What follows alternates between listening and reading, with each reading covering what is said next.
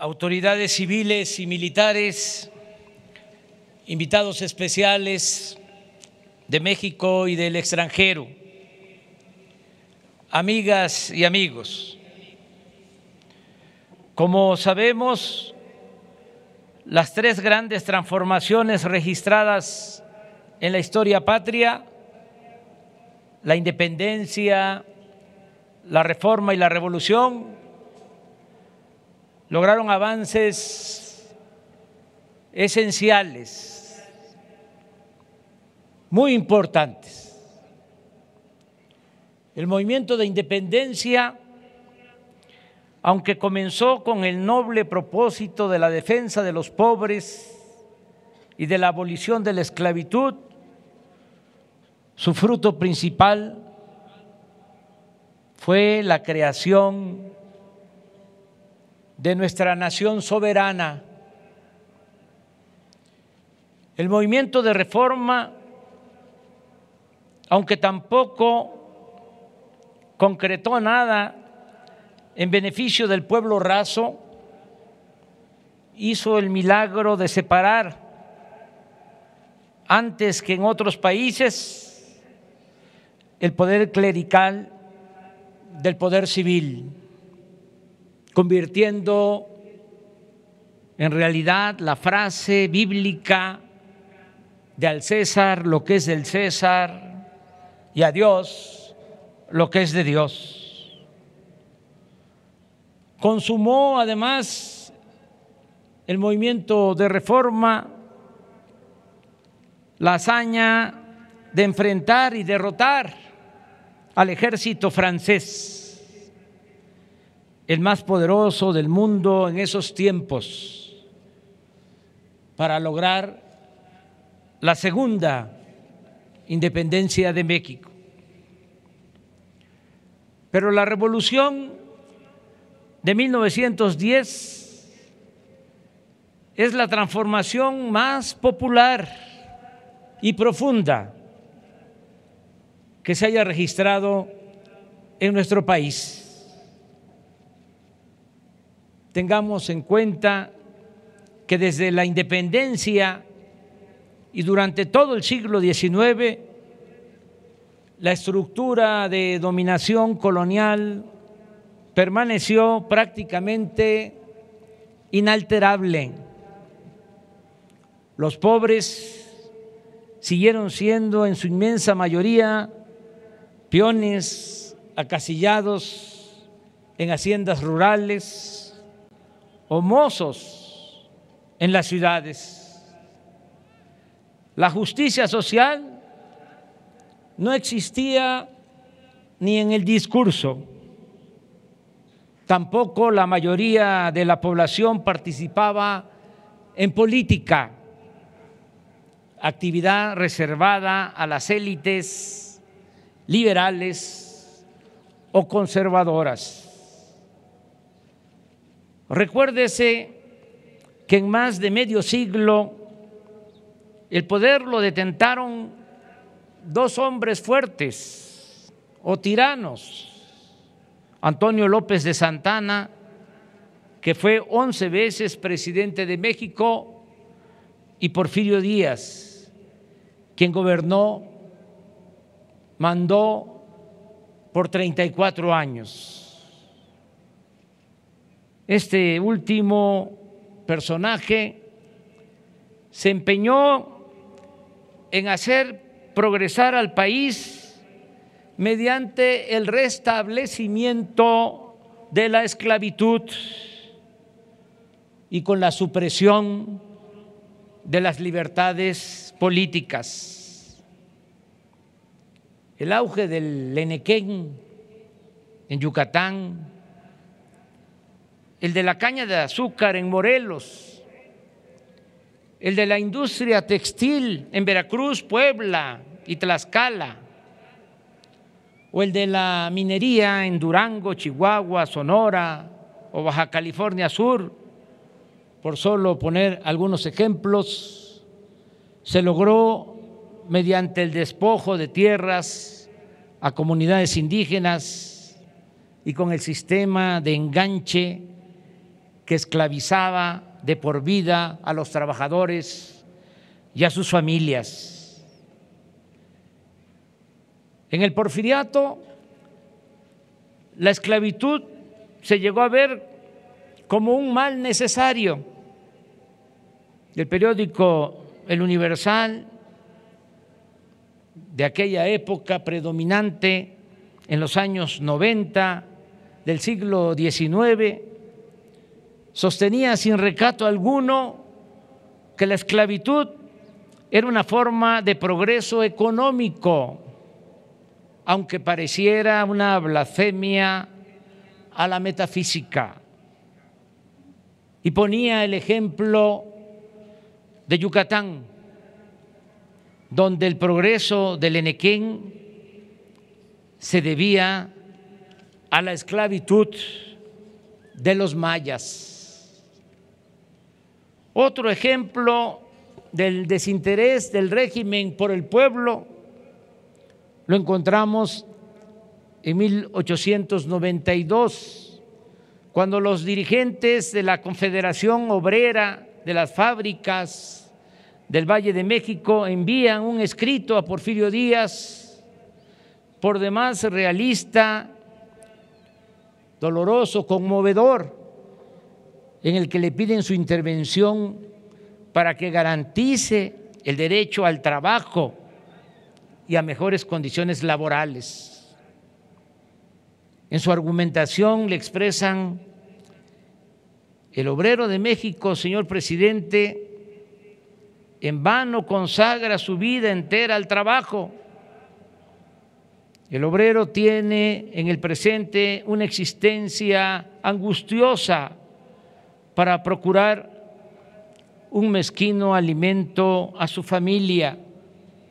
Y en el porvenir solo espera una vejez impotente, amargada por la miseria y afligida por enfermedades.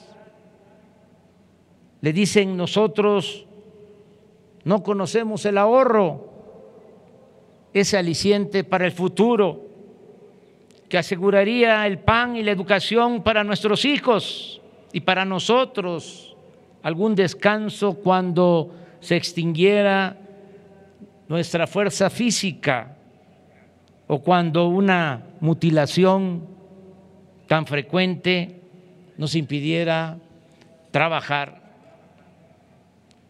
La respuesta corrió a cargo del entonces secretario de Hacienda, Matías Romero, en la cual se describe con claridad el pensamiento dominante y el carácter clasista de ese régimen. El funcionario sostiene, cito, textualmente. No hay texto legal que autorice al gobierno a decretar salarios, ni precios, ni horas de trabajo. Y remata, tampoco el gobierno podría contraer la obligación de suministrar trabajo al obrero. El trabajo está sometido por una ineludible por un ineludible fenómeno natural a la ley de la oferta y la demanda. En realidad, demagogia aparte, el gobierno incumplía su responsabilidad social porque estaba convertido en un simple comité al servicio de una minoría al servicio de potentados. Ante esta realidad de opresión y falta de libertades, el candidato presidencial opositor al régimen, Francisco I. Madero, da a conocer en octubre de 1910 el plan de San Luis Potosí, en el que desde Laredo, Texas, convoca al pueblo a tomar las armas para derrocar a la dictadura. En el plan se decía de manera clara, breve y contundente, cito, México está gobernado por una tiranía que ha pretendido justificarse a sí misma con los beneficios de la paz y de la prosperidad material. Pero esa paz no descansa en el derecho, sino en la fuerza. Y esa prosperidad solo beneficia a una minoría, no al pueblo ni a la nación. En consecuencia, solo quedaba el recurso de arrojar del poder a los usurpadores, por lo que se designaba el domingo 20 de noviembre para que a las seis de la tarde en adelante todas las poblaciones de la República se levanten en armas.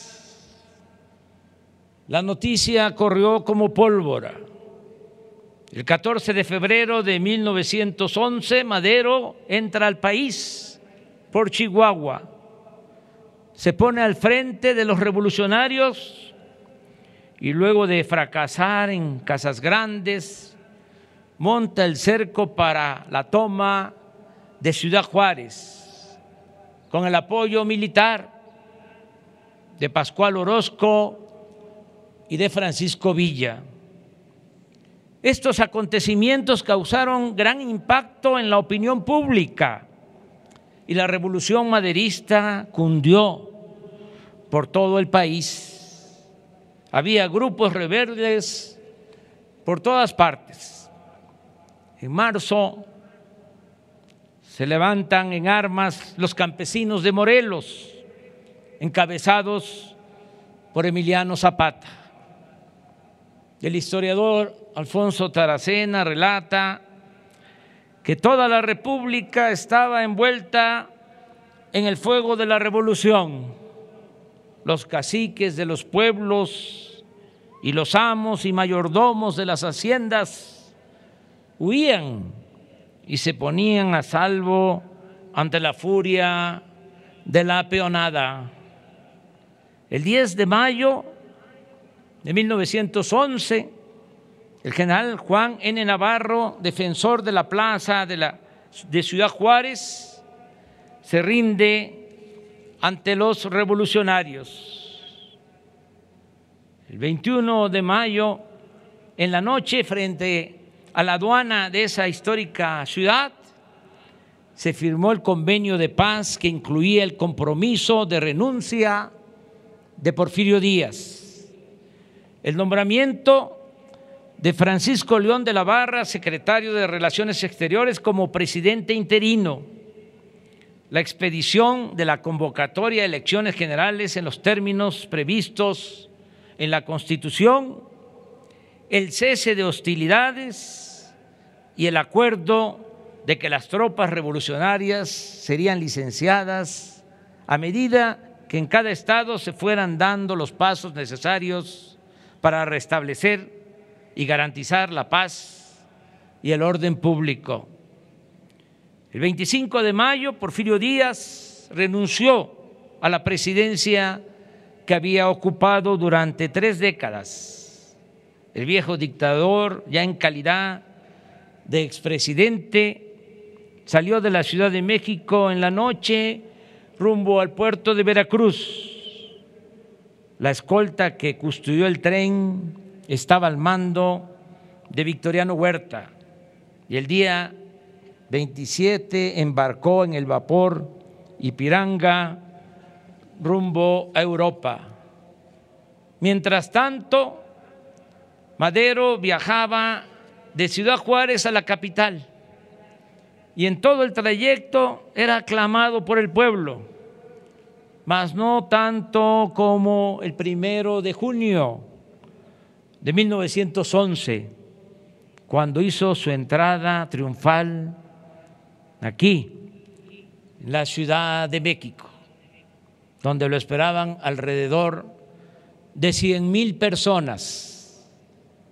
La recepción fue espléndida, muy parecida a la que se le tributó al presidente Juárez el 15 de julio de 1867, una vez consumada la victoria de la República sobre el imperio y del liberalismo sobre la reacción conservadora.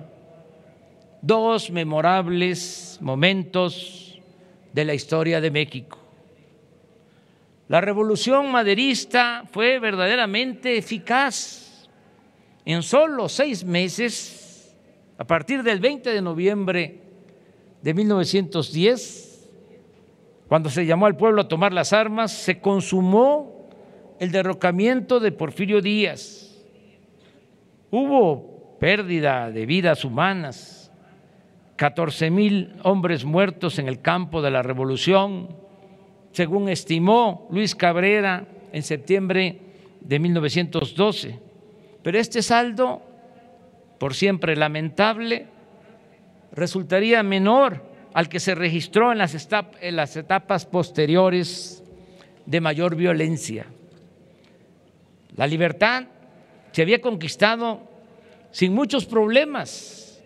Los daños a las actividades productivas fueron mínimos y se respetaron la vida y los intereses de los extranjeros.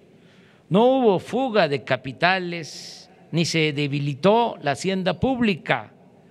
Un mes después de la entrada de Francisco y Madero a la Ciudad de México, se informa que el corte de caja practicado en la Tesorería General arrojaba una existencia de 63 millones 70 mil pesos. Sin embargo, el trabajo para desmontar al viejo régimen y cumplir con las demandas de democracia y justicia estaba aún por comenzar. Por su proceder limpio y transparente como ser humano y hombre público, Madero ya ha sido juzgado por el Tribunal de la Historia y está colocado en el lugar que le corresponde entre los grandes héroes de México desde la campaña electoral, su principal ofrecimiento al pueblo de México fue hacer efectivo el derecho a la libertad. Y en eso cumplió con creces. Como dirigente y mandatario, siempre luchó por alcanzar ese ideal que según sus convicciones traería aparejada la prosperidad y la paz. Es cierto, cometió errores y no supo entender y enfrentar el problema agrario. Pero más allá de sus fallas, se adelantó como nadie a su época. Fue un visionario genial, un idealista extraordinario, víctima del atraso cívico del país y de la enorme dificultad que entrañaba derrumbar a un régimen pervertido como el de Porfirio Díaz para construir una república verdaderamente democrática. Con los asesinatos de Francisco y Madero y José María Pino Suárez inicia la etapa más violenta de la Revolución Mexicana. La cruenta lucha armada ensangrentó al país según cálculos de don Jesús Silva Gerso, de 1913 a 1917 mueren por la guerra, el hambre y la epidemia de tifo alrededor de un millón de mexicanos. Pero aún con el pesar de este doloroso sacrificio, no se puede sostener que la lucha revolucionaria haya sido en vano, como a veces sostienen los conservadores de manera insensata. Tampoco se puede decir que al final resultó más de lo mismo. Es indudable que la lucha del pueblo por su emancipación acompañada de las sinceras convicciones de sus dirigentes, dio lugar a conquistas sociales muy importantes que marcaron con claridad la diferencia entre el porfiriato y el periodo postrevolucionario, por el sacrificio de los mexicanos que participaron en esa gesta que hoy conmemoramos, no por concesión gratuita, se creó un nuevo orden social con mayor movilidad y justicia. Es decir, de ningún modo fue infructuosa la lucha contra la dictadura. Gracias a ese movimiento popular, en la Constitución de 1917 se reconocieron los principales, las principales demandas de nuestro pueblo. El derecho de los campesinos a la tierra, el salario mínimo, la jornada de ocho horas, la organización sindical, la seguridad social, el derecho a la educación y a pesar de fuertes presiones de las compañías y gobiernos extranjeros, se logró recuperar el dominio de la nación sobre las riquezas naturales, en particular se logró rescatar el petróleo. Hoy puede decirse que en estos aspectos en la procuración de justicia social y en hacer valer la soberanía, todos los presidentes de la época inmediata a la revolución hicieron su parte. Sin embargo, en el terreno de la democracia, con excepción de Madero, prácticamente nada aportaron los gobernantes revolucionarios. En este aspecto, aunque se logró derrocar la dictadura de Díaz y su engendro huertista, el pueblo permaneció al margen de la toma de decisiones y el poder, como en el porfiriato, se siguió concentrando y ejerciendo en beneficio de una élite. El grupo político surgido de la revolución no tenía realmente vocación democrática. Por eso son interesantes y fecundos los tiempos que vivimos.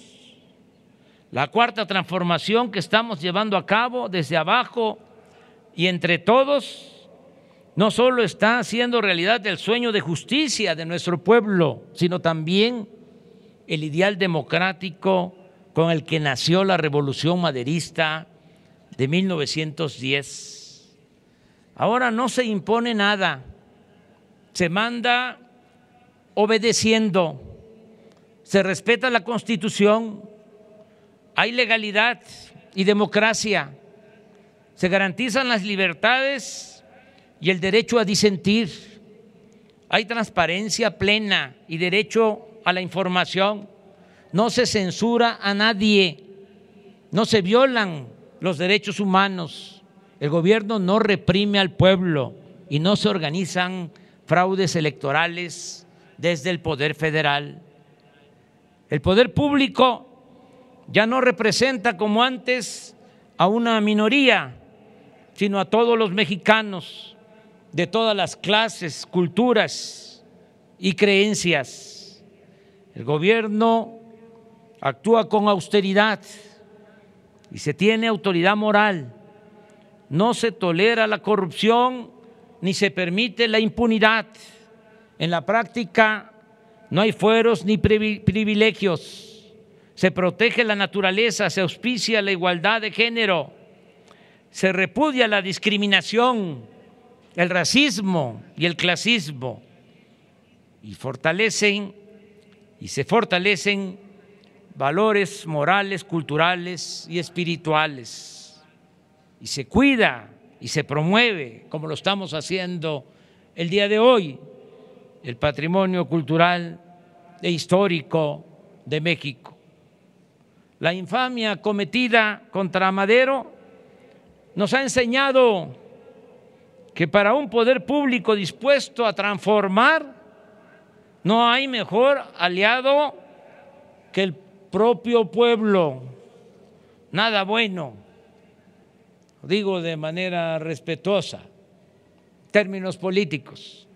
Nada bueno se puede esperar de políticos corruptos, de la prensa que se vende o se alquila, de intelectuales convenencieros y de potentados dominados por la codicia. La clave está en la frase del presidente Juárez, con el pueblo todo, sin el pueblo nada. En nuestro caso, si no estuviéramos respaldados por la mayoría de los mexicanos y en especial por los pobres, los conservadores ya nos habrían derrotado o habríamos tenido que rectificar y someternos a sus caprichos e intereses para convertirnos en floreros o en títeres de los que se habían acostumbrado a robar y a detentar el poder económico y el poder político en nuestro país. México no es de un grupo, de una minoría. México es de todos los mexicanos. Sin el apoyo del pueblo, tampoco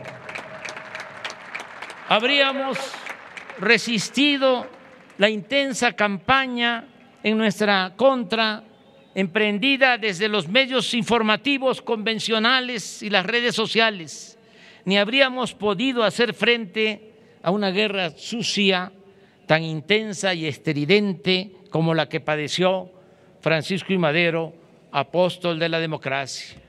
Siempre dijimos, ese fue mi lema de campaña por la jefatura de gobierno de la Ciudad de México, en el año 2000.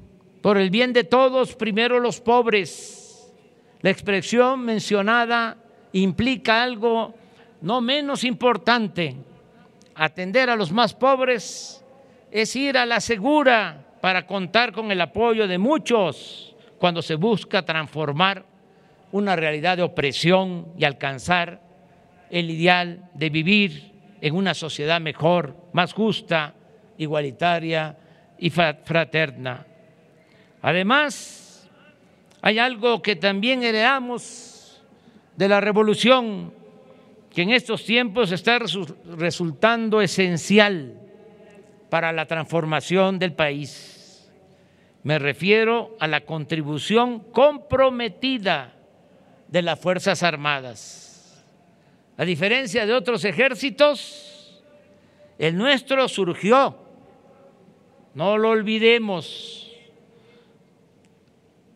surgió para oponerse al golpe de Estado que culminó en el asesinato del presidente Madero y del vicepresidente José María Pino Suárez. Surgió el ejército actual para defender la legalidad y la democracia. No olvidemos que el actual ejército nació al día siguiente de que fue aprendido el presidente Madero aquí, en Palacio Nacional. Lo aprendieron un 18 de febrero de 1913 y al día siguiente, 19 de febrero de 1913, nació nuestro ejército. Desde entonces, y por esa razón, por ese origen, los integrantes de las Fuerzas Armadas son leales a la Constitución y a las instituciones. No han pertenecido ni van a pertenecer estoy seguro, a la oligarquía. Vienen de abajo y tienen como origen e identidad el México profundo. El soldado es pueblo uniformado y por eso nunca traicionará a su gente, nunca traicionará a la libertad, la justicia La democracia nunca traicionará el soldado mexicano a la patria. ¡Viva la Revolución Mexicana! ¡Vivan los hermanos Flores Magón! ¡Viva Emiliano Zapata! ¡Viva Francisco Villa! ¡Viva el general Felipe Ángeles! ¡Viva Francisco y Madero! ¡Viva Venustiano Carranza! ¡Viva Francisco J. Mújica! ¡Viva el general Lázaro Cárdenas del Río! ¡Viva México! ¡Viva México! ¡Viva México!